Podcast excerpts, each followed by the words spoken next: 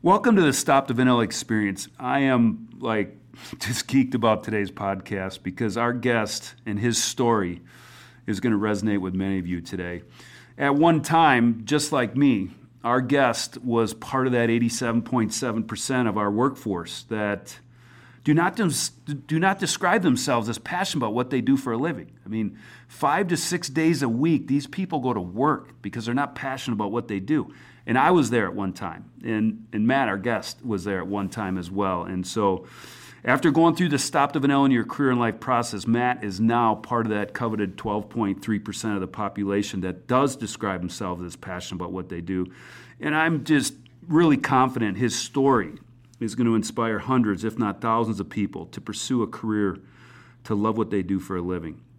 And that really the takeaway is that anyone at any time, at any age in their life, any point in their career, can go through this process to find a career that they'll love what they do. Um, the process really meets you where you're at. Um, so everyone listening to this podcast, you know, you already have the two ingredients to define a career path to love what you do. And as Matt shares his journey to find a career that he is passionate about, um, you know, I'm, I'm, I'm it's going to resonate with you. And I want you to use Matt's story as a spark to start your journey to loving what you do, to live the life you want. Hey there, I'm Steve Van Remortel, Chief Strategist and Talent Advisor for Stop the Vanilla and the host of the Stop the Vanilla Experience, where we help you achieve your vision for your business and your career in life by having the right strategy and the right talent. In your business, when your talent plan and talent decisions are based on your strategy, your company will accelerate towards your vision and achieve record profitability and growth. And in your career and life, when you have the right strategy based on your natural talents, you will love what you do, deliver it naturally, excel at it, and get rewarded for it, allowing you to live the life you want. It's about strategy and talent. Strategy and talent plan for your business, strategy and talent plan for your career and life. Because there's nothing you can't achieve in your business and life with the right strategy and right talent. So, hey, Matt, welcome to the Stop the Vanilla experience. Uh, as I had said, I am jacked up to have you here because um, you and I have been on a journey together. And one of my rewards is seeing people like you, just really solid, good people, have success in their life. And so I'm excited to have you on today. Well, thanks, Steve. It's great to be here. And, and uh, I'm excited to to chat with you and and to tell your listeners uh, more about my story and and uh, bits of our journey that got me from that 87% to that 12%. Yeah. So let's touch on first on your story. So just give us a little bit of an origin story. Um, you know, where'd you grow up? You know, when you left high school. So just tell us a little bit about your growing up, and then you know, did you know what you wanted to do in high school? Did you think what you knew? Why did you go to what'd you go to college for? Just give us a little bit of your orange origin story. Yeah, you know, coming out of high school, I was really clear on on where I wanted to go, really? and uh, high school for me was uh, uh, real strong focus on academics, and I was a great student, and had for a long time been moving towards engineering. And uh, I would say that that uh, desire to understand how things work, take them apart, figure them out, figure out how things work, and especially in the electronics area, uh, that was an interest, uh, a longstanding interest that I had. And so coming out of high school, very clear direction into electrical engineering. That's the degree I pursued, and uh, and landed a job early on uh, in in that field after interning with some very large companies. I was at IBM uh, during engineering days, and then Procter and Gamble. Uh, and ultimately landed at a telecom firm in Madison, Wisconsin. So, growing up in Wisconsin, Madison and and Sheboygan. Hmm. So you left high school knowing what you wanted to do, and then you went to college for what you thought you wanted to do. Okay, you get your first job, and so what happened? I mean, did it go like I love this, or I mean, how'd your first job go? Yeah, great question. And you know, I, I had that passion for electrical engineering for so long, and I got to the first job, and it was it was great. But I think very quickly the realization that hit me was that uh, I had a lot of interests that went beyond just electrical engineering in terms of management, strategy, and very quickly came to understand uh, just how flat uh, the career path was, at least in the company that I started in. Uh, in in the engineering world, uh, you know, there's lots of different layers, but if you boil them down, it's it's essentially engineer, senior engineer, and, and in many companies, vice president of engineering. And uh, or you can go more the management route and then immediately leave the technical side of engineering. And for me, what drove that passion for engineering was the technical side. And so I realized quickly on, uh, as interesting as it was and as long standing as those interests had been in, in engineering, I didn't see myself continuing on that path and following one of those trajectories along that flat uh, hierarchy, if you will, in many engineering companies. And so I thought, if I'm going to make a move, I'd like to do that sooner than later. Uh, we didn't. Uh, I was married at the time, but we didn't have kids. And but thinking about kids and thinking about the impact of uh, major career changes on on those early years, and so started taking steps to explore other options. And really, I was looking at three other options at that time. I was looking at an advanced degree in engineering to move into a larger company or or into a more technical role, uh, sort of traditional, really hardcore engineering I was looking at uh, an MBA to go more the business side, but I think I, I, always had this nagging sense of not wanting to leave uh, the technical side of, of engineering.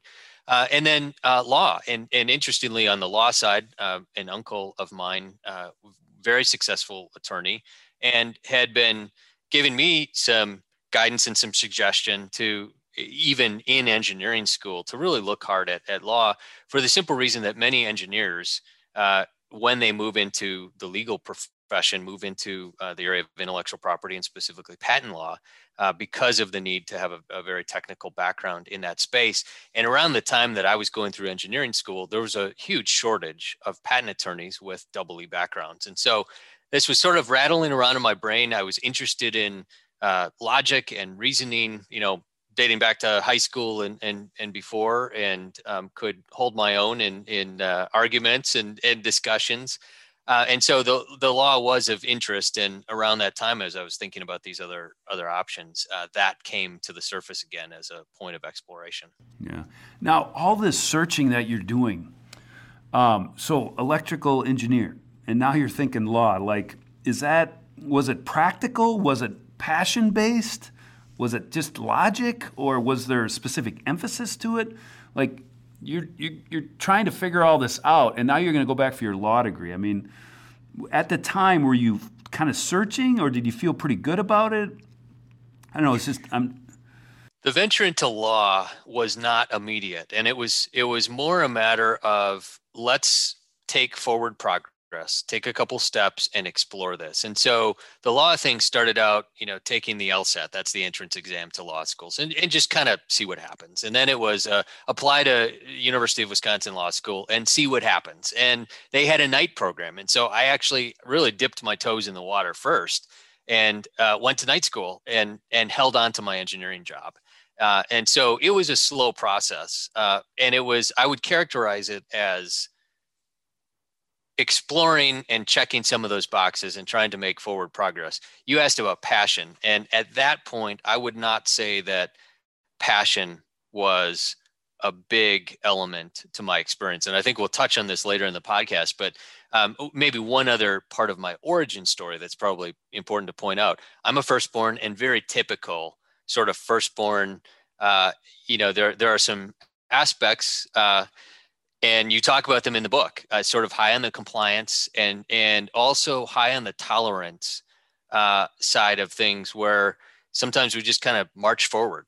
And it might not be fun but i think uh, firstborns in particular sometimes uh, can can just march for a long time without asking the question hey should there be some passion here and and what if we added that? You know what would life look like? one of the breakthroughs i just had in our conversation just now that i just realized and what we've known each other for five years now four years now um, you went so there's four steps in the process and we've covered these in podcasts previous to this but you know there's really identifying prioritizing your passions like what gets me jacked up what interests me. And then the second one is understanding your behavioral style and then the third one is really identifying those career options that are at the intersection of those two things, right? And then what do you do? You start taste testing them. So what were you doing early on? You were taste testing, right? Well, I took right. I took the I took the entrance exam. Well, let's see how it goes. So you were it's almost like you skipped steps one and two and went right to taste testing because you were trying to figure it out. And, and that just kind of hit me right now. Um, does, does, that resonate with you? Yeah, I'd say so. I mean, I, maybe the one finer distinction between some of what we're talking about, I wouldn't have used the word passion at the time, uh, but I think I would have used the word interest. And so I, I had a very natural interest, and and there was an element of of passion. But I think as we'll as we'll get into, I imagine in in a few minutes. I mean, the the passion and the intersection of passion and natural wiring and skill set really became critical when we started working together Uh, right before I made a pretty significant transition. Yeah. So that the first takeaway for me today, and I really want the listeners to kind of think through here, is that is that in Matt's story, and everybody's story is going to be different. That's the cool part about this. And one of the things we're excited about with this book coming out in a couple weeks is that everybody's journey, everyone to figuring it out, is going to be different. And we're going to share all those on our Facebook group, and people can learn from each other and stuff. But you, without knowing it, you went right to taste testing versus kind of figuring out who I was and what I was passionate about. And there's nothing wrong with that. The fact that you were taste testing and moving forward was brilliant, right? It's just you're it'll you'll figure it out eventually.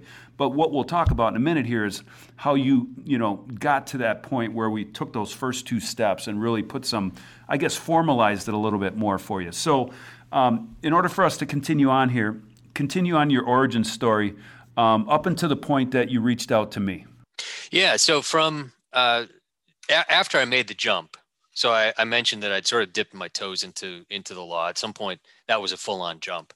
And uh, coming out of law school, then uh, clerked at a great midwestern firm uh, in Milwaukee, and uh, but ultimately made the decision to start at a very large firm, and and in part from some of the guidance that I got actually from that that uh, firm in Milwaukee. Uh, so I landed at an intellectual property powerhouse in Minneapolis called Fish and Richardson.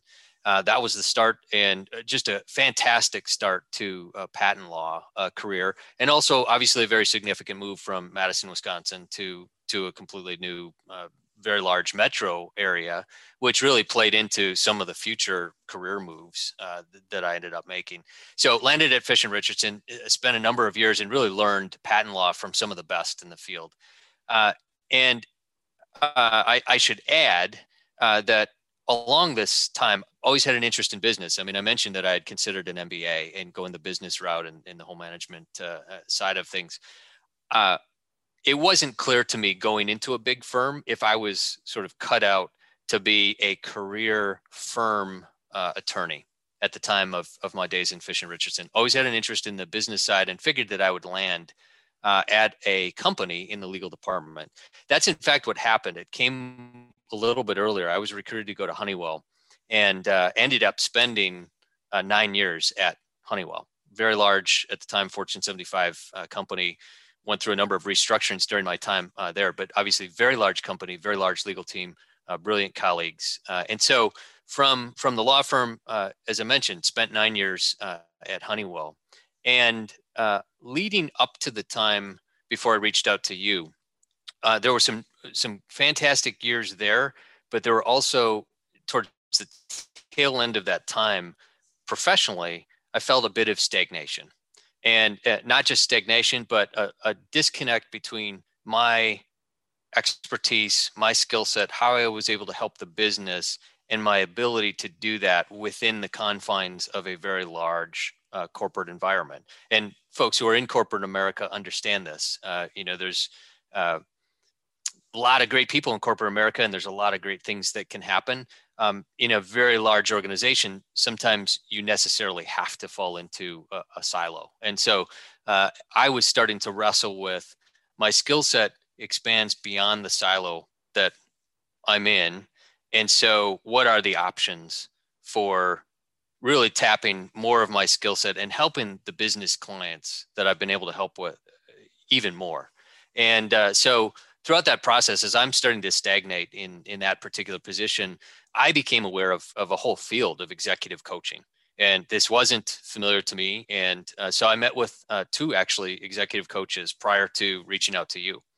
And uh, that was helpful in helping me to just think through my skill set and and the unique package of skills that I had and how I might be able to deliver that. But it didn't move me any closer to making a change and to getting out of this feeling of, of being stagnated professionally.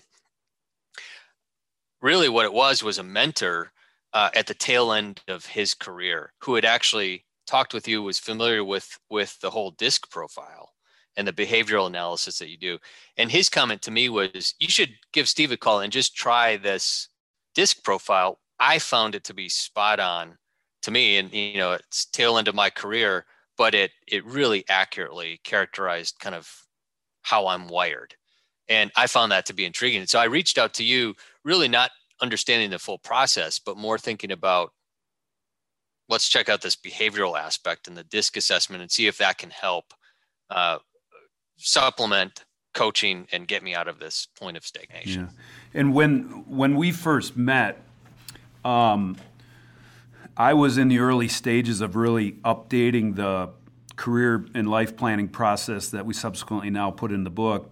I was kind of updating it. I was we kept seeing leaders that you know we'd work with hundreds of leadership teams and on every team there'd be two or three of them that just aren't passionate about what they do um, and that supports you know deloitte's study of the 87% right and so it's like i'm sitting across from these people and i just wanted to hand them a book so hey go read this right and and so i was in the early stages of that when i met with you so uh, in my mind, it was like, I think this is the process we need to go through with Matt, but let me find out what he's really trying to accomplish. So, um, was it the was it the meeting we had in that? Well, it was a restaurant in a hotel lobby, right? Was that is that what you? Is that what you recall? I, I, mean, the most impactful meeting that that we had was probably the second or third. It actually would have been third or fourth. We were talking about a specific alter uh, a specific option that I was actually pursuing at the time, and you just didn't see it. You you did not see the dots uh, connected at all, and and it caused you to really push back and and push me on why I was interested in that particular opportunity. And then all of a sudden, we took a giant step back, and you really started poking at the passion. That's the light bulb that went off uh, for me. It was that meeting and really bringing passion back into the mix. And uh, I mean, I can clearly remember it. There was an uh, there was a part of that conversation. You were pushing me on this one specific opportunity, and and you asked about the passion, and I gave you the the response, and my whole face must have changed I mean, you picked up on it instantly. And, and I remember you slammed your pen down on a piece of paper and slid the piece of paper across. And, and you said, if you can capture that level of energy and passion, you'll be hired on the spot when you find that, that right specific position.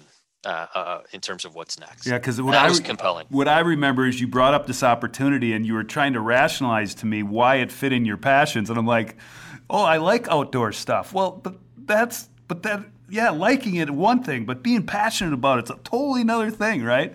Um, and so and so that was funny. So that's let's back up and, and talk about okay, so we first talked about your passion. So if you list your passions in your life and prioritize them, we don't have to exactly prioritize them today, but tell us what they that's like walk the listeners through your journey, right? So we're listing your passions. Tell me what they are. Yeah, so so I, I mentioned and, and, tried to distinguish interests from passions. So I'm a technical guy. I love technology, love engineering, love creating things, and I love strategy and and helping people make uh, strategic decisions. For me, the light bulb and the passion came with applying that to the medical space. So I'm in corporate America. I'm stagnating in part because I'm so far removed from the front lines if you will, in terms of real lives and real impact. And I was working for a business that was doing great things. Don't get me wrong uh, there. I mean, the, the products were great. They were actually helping save lives, but, but it felt so far removed from the front lines. The passion piece was I wanted to get into the medical space in particular and have more of a direct role with engineering, with strategy, uh, with the legal and intellectual property expertise that I had, and really be able to help move the needle for people who were touching patients' lives and really advancing uh, the medical space. And so that's the that's the passion piece, and and then some of the interests uh, that I had, you know, just in terms of skill set and engineering and, and and technical things. Right. So then so then we we we took the first step and we really laid out your passions, and then and then you took the disc assessment, and we talked about that. Um, and so I was just pulling up your disc here um, because in the book we describe disc. And so Matt's got a 56, a 54, a 56 on his D, a 54 on his I, a 32 on his S, and a 71 on his C. So the strongest characteristic when in his style is that is that technical ability, but there's still some leadership. There's still some leadership, uh, you know, characteristics in his style. So, what do you recall about when we went through your disc graph and kind of explained it to you? Just talk a little bit about that story, and and then we can talk about how we started connecting the dots. Yeah, what stands out to me from that whole discussion is I have a unique mix in terms of um, being high in the compliance side, those those firstborn points that I mentioned, but also being able to make very quick decisions. And I think that has helped me on the strategy side as I've helped clients, as I've helped uh, business leaders. Uh, I don't need to mull over decisions for a long period of time, like uh, is common for people with with other aspects of of my disc profile. I can make decisions fairly quickly and and usually fairly accurately, and and um, that was really what what jumped out. That it was a unique mix uh, that's not as not not very typical. Yeah. So we so we went through his disc and really explained it to him well in that he's got a little bit higher detail orientation, which is really what drove that electrical engineering thing from the get go, right? but he also, Matt also has some charisma and some leadership in his style as well.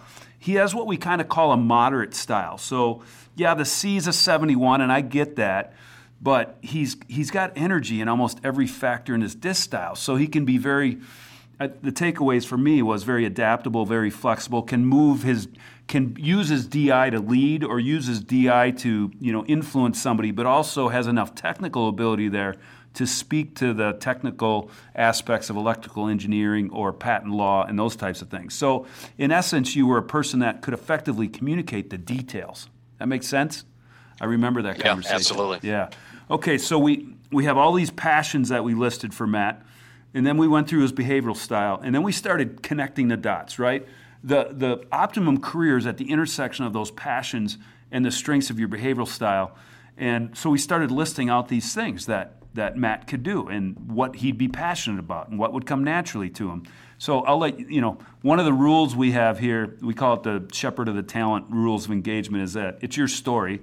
You tell it, right? So I, I don't want to tell your story here. I just want to facilitate the conversation. But I just remember those steps we took where passions, disc, and then we started brainstorming and really talking about all the options. Um, and one of the most moving moments of, of this process for me was when I asked you a question was there anything else in your life that has shaped you, that has, that has created an interest in you? Do you remember that question and what you answered? I do. I, I, do, and that really touches on you know why I had the passion for the medical yeah. space. Yeah, so, tell that. You know, yeah, n- number of friends and family uh, with some specific medical conditions, uh, and I wanted to do something about them. And they were conditions that were very closely related to the electrical engineering background that I had uh, epilepsy, and Parkinson's, and heart failure, and kidney failure. Not all electrically related, but um, but yeah, there were there were some folks very close to me uh, who who dealt with some very serious um, medical conditions, and uh, that gave me a uh, an impatience, if you will, for superficiality and and uh, perhaps a more pragmatic approach just about life.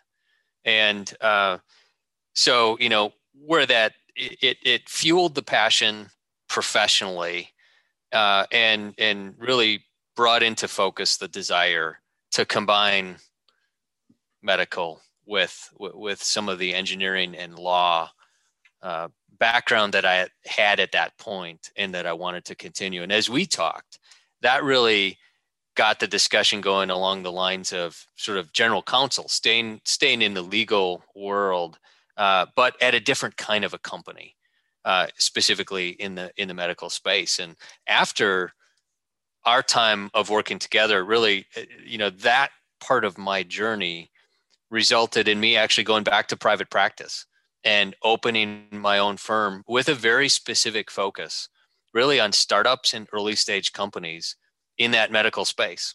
I'm two and a half years out from from that move, and uh, I help clients, you know, outside of that space. But I help many clients in that medical startup early stage space, and it is incredibly energizing to be able to help a company with formation issues and internal organization and uh, those early agreements that are so critical with third parties uh, making sure that intellectual property is is protected and you know the patent filings that even precede that and really just getting a company off on the right foot uh, th- these clients are doing great work. They're they're they're on that front line that i wanted to get back to but they need the right legal counsel and intellectual property counsel at that critical stage so that they don't lose their innovation and so that they can actually go and, and raise money and grow uh, their venture. And so that's where I landed. And, uh, you know, in terms of moving from the 87%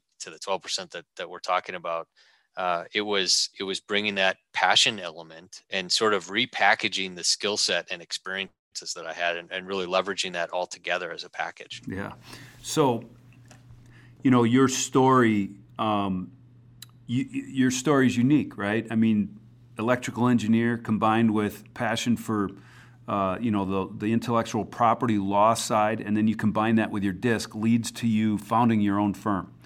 But what i want to tell our listeners is, is that you don't have to have multiple degrees. You don't have to have any of that stuff to figure it out matt specifically had a couple instances in his life that really shaped his his his journey and and really directed him what was really something how he wanted to impact others lives and so it's really understanding what what interest you have and how you're wired. I mean, what makes Matt really good at what he does is that he can speak to the technical stuff, but he also can be just this guy you're having a conversation with, right? Um, and that's the strengths of his natural wiring. And he combined that with his passions to lead to uh, creating his own law firm. Now, not everybody's going to uh, put these, you know, the intersection of their strengths, of their natural wiring, and their passions in life aren't going to lead to doing your own company. You got to find out what works best for you, right? And that's what really comes from listing the options. Like, what are my career options? What am I going to love to do? And really then taste testing those. But you had already kind of gone through your taste testing previously, right, Matt? So when you got to the point where you kind of connected the dots, you moved quickly. Like, I, I, remember. I did. I remember the phone was, call. yeah, yeah, I did. Uh, but it's still a journey, and you know, and I think as uh, for the listeners who are in that eighty-seven percent, you know, I would just say take a step. Do, do the taste testing absolutely, but recognize that it's going to take some time, even if you move quickly. Uh, and so, take that step now, and and think about the intersection of passion and your wiring and your past experience and your your skill set. Uh, and if you're a firstborn or if you're high on the compliance side, you know, like I am, uh, ask the question if you're just marching along, kind of doing uh, fulfilling the obligations that you have in life. Obviously, you know, keep doing that.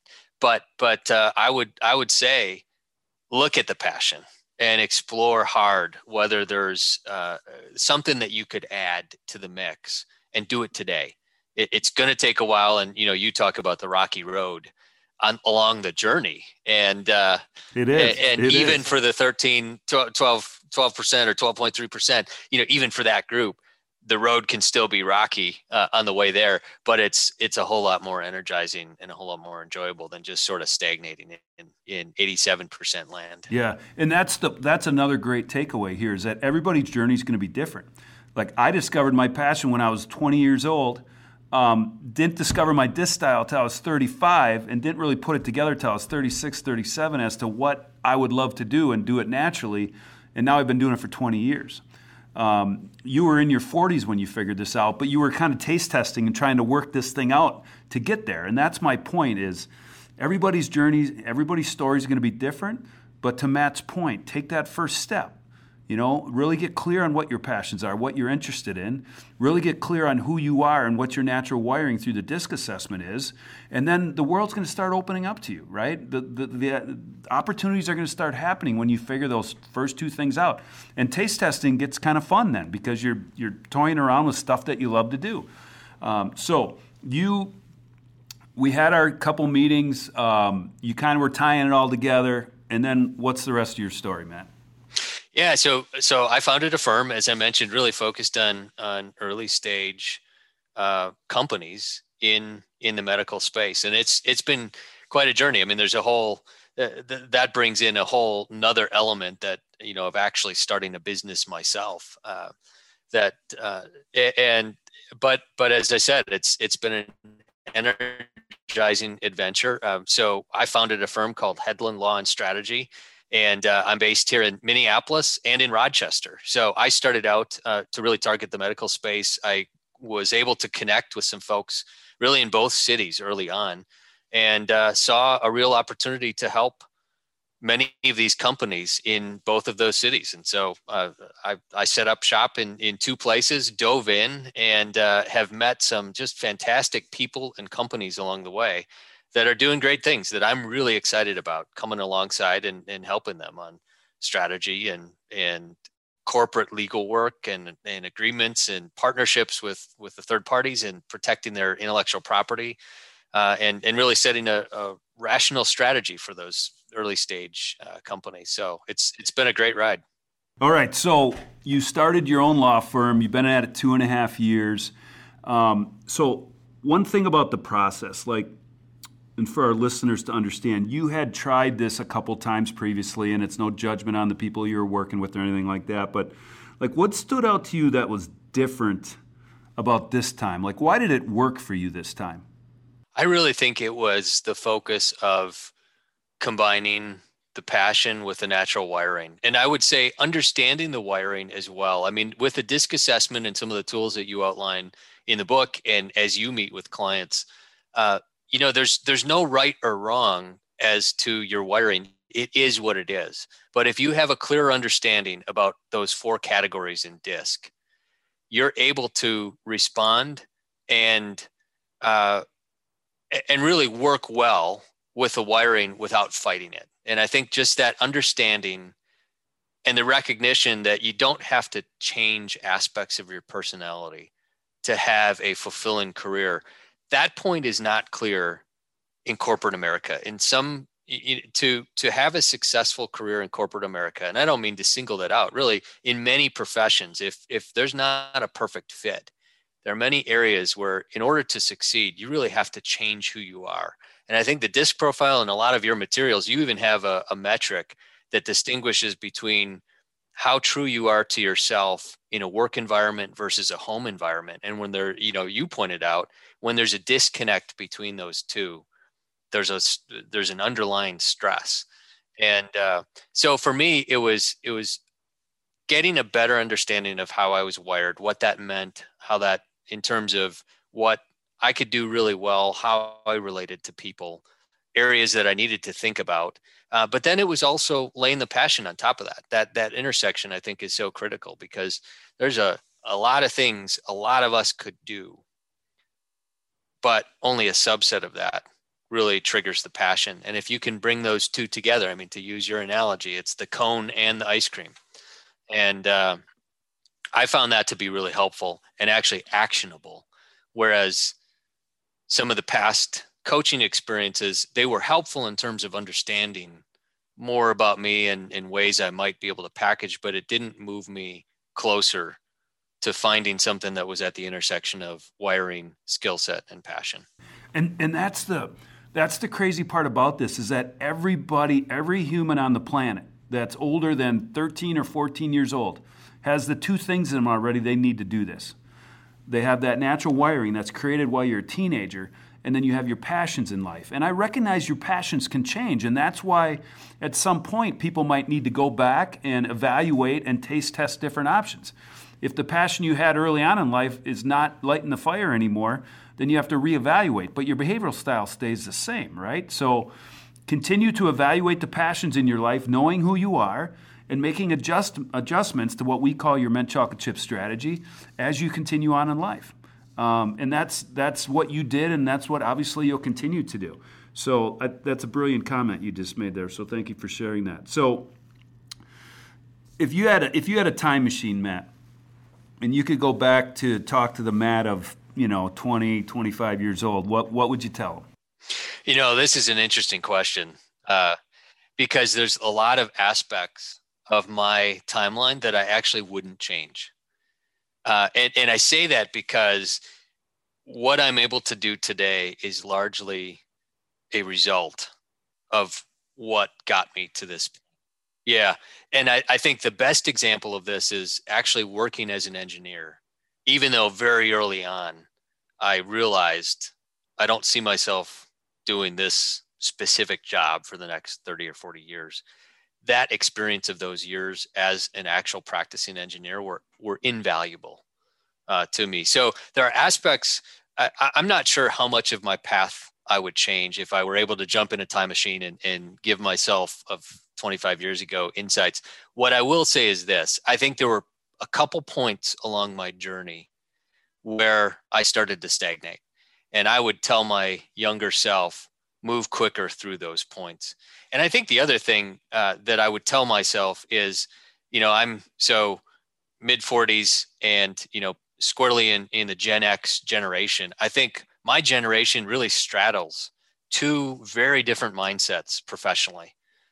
The generation before, you know, it was common to just work at something, work at a career, and even work for a company for a very long period of time, if not a lifetime on the other hand, you know, Gen Y, Gen Z, it's we've got the gig economy now that that generation participates in heavily. And this idea that you go and work for a company for your lifetime just really isn't the norm anymore.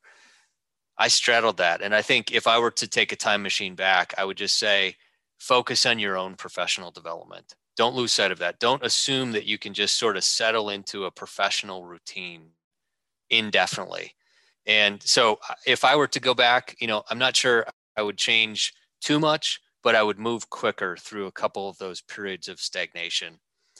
Do the taste testing quicker uh, and really be focused on on professional development. That's brilliant. Not get too comfortable. Yeah, that's brilliant advice. So thank you for sharing that. Basically, what you're saying is is be more uh, keep it moving, right? Um, yep. Keep the process moving until the light bulb turns on. I think it would be a fair way to say it. Um, yep. So you were part of the 87%, as was I at one point. You moved to that 13% that, that described themselves as passionate about what they do.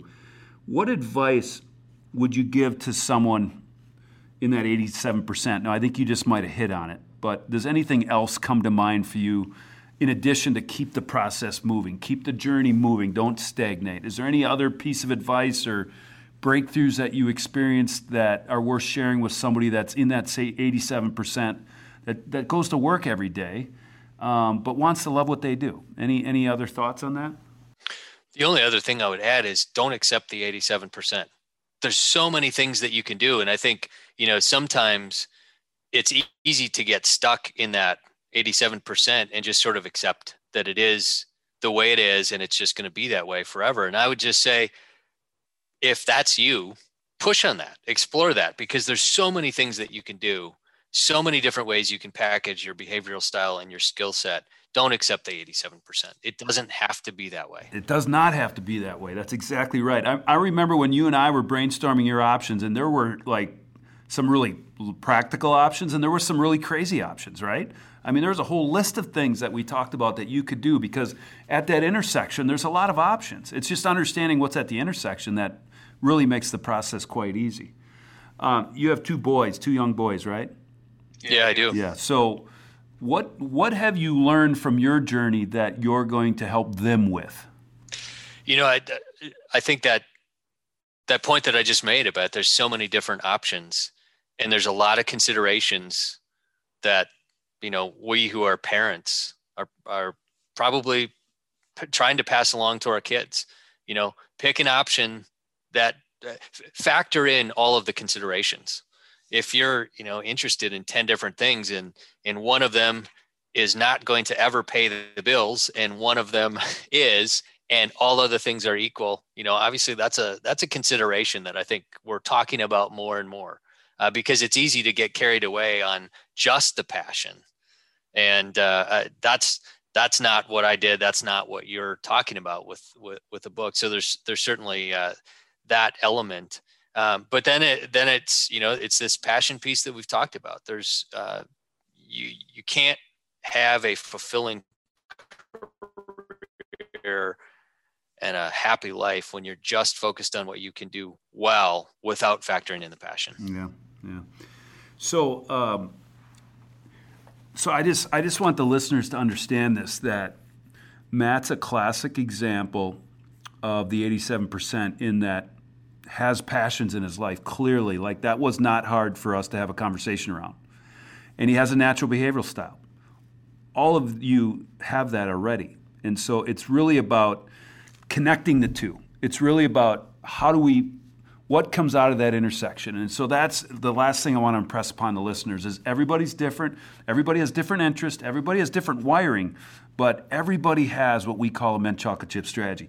Everybody has the option or has the ability to define that career path that they're going to wake up every Monday thinking, I, I can't wait to go to work. Now we all have our bad days, right, Matt? So it's not a panacea, right? It is a rocky road. Indeed, it is a rocky road.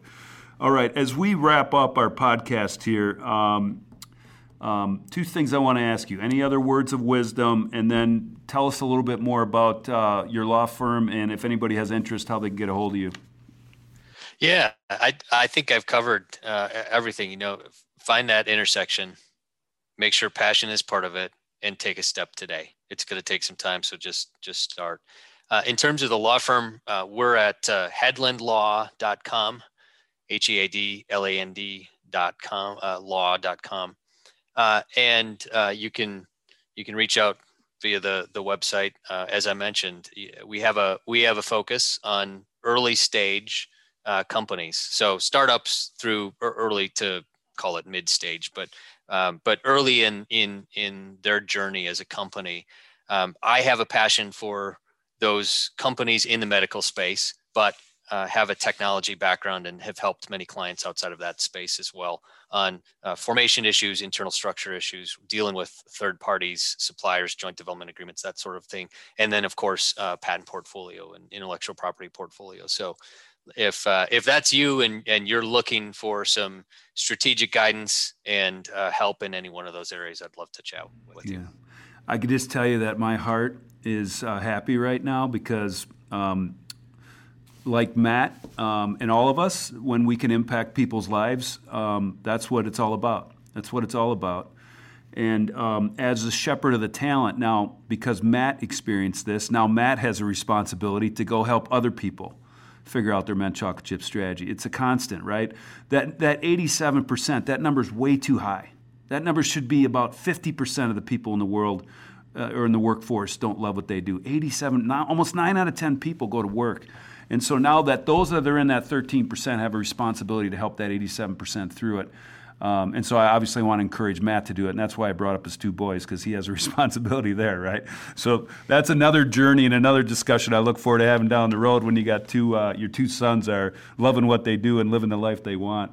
Um, so thank you uh, for being here today, Matt. Thank you for sharing your story um, because what you have accomplished warms my heart, but it's the result of the Stop the Vanilla and Career and Life process. So I, I, appreciate you being transparent and vulnerable about it and being here uh, and telling your story. I appreciate that very much.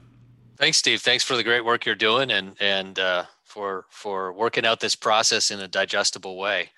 I hope uh, I hope you can move the needle significantly and confident that you'll be able to do that. Yeah, our goal is to change 100,000 lives. Uh, I would tell you that's our first goal. Our first goal is to change 100,000 lives by helping people love what they do for a living. And uh, candidly, I'd like to move that 87% number down to 50%. And that's a lot. I mean, that's 158 million people who are not passionate about what they do. Let's get that to 100 million and have, have some impact on this world, especially right now when all of us could use a positive movement in our lives based on everything that's going on in this world, right? Uh, so thanks again for being here, Matt. Uh, look forward to staying in touch with you. Look forward to hearing the great success you have. And if anybody has interest, obviously reach out to Matt. He is one bright guy that loves what he does for a living. Thank you for spending some time today listening to the Stop the Vanilla experience, where we explore how to achieve your vision for your business and your career in life with the right strategy and right talent. Make sure to subscribe to the podcast in either Apple or Spotify. And we encourage you to visit stopthevanilla.com for a ton of resources, including signing up for the weekly scoop, which is bite sized content on how to have the right plan and right talent in your organization, your career, and life. And always remember those who plan profit.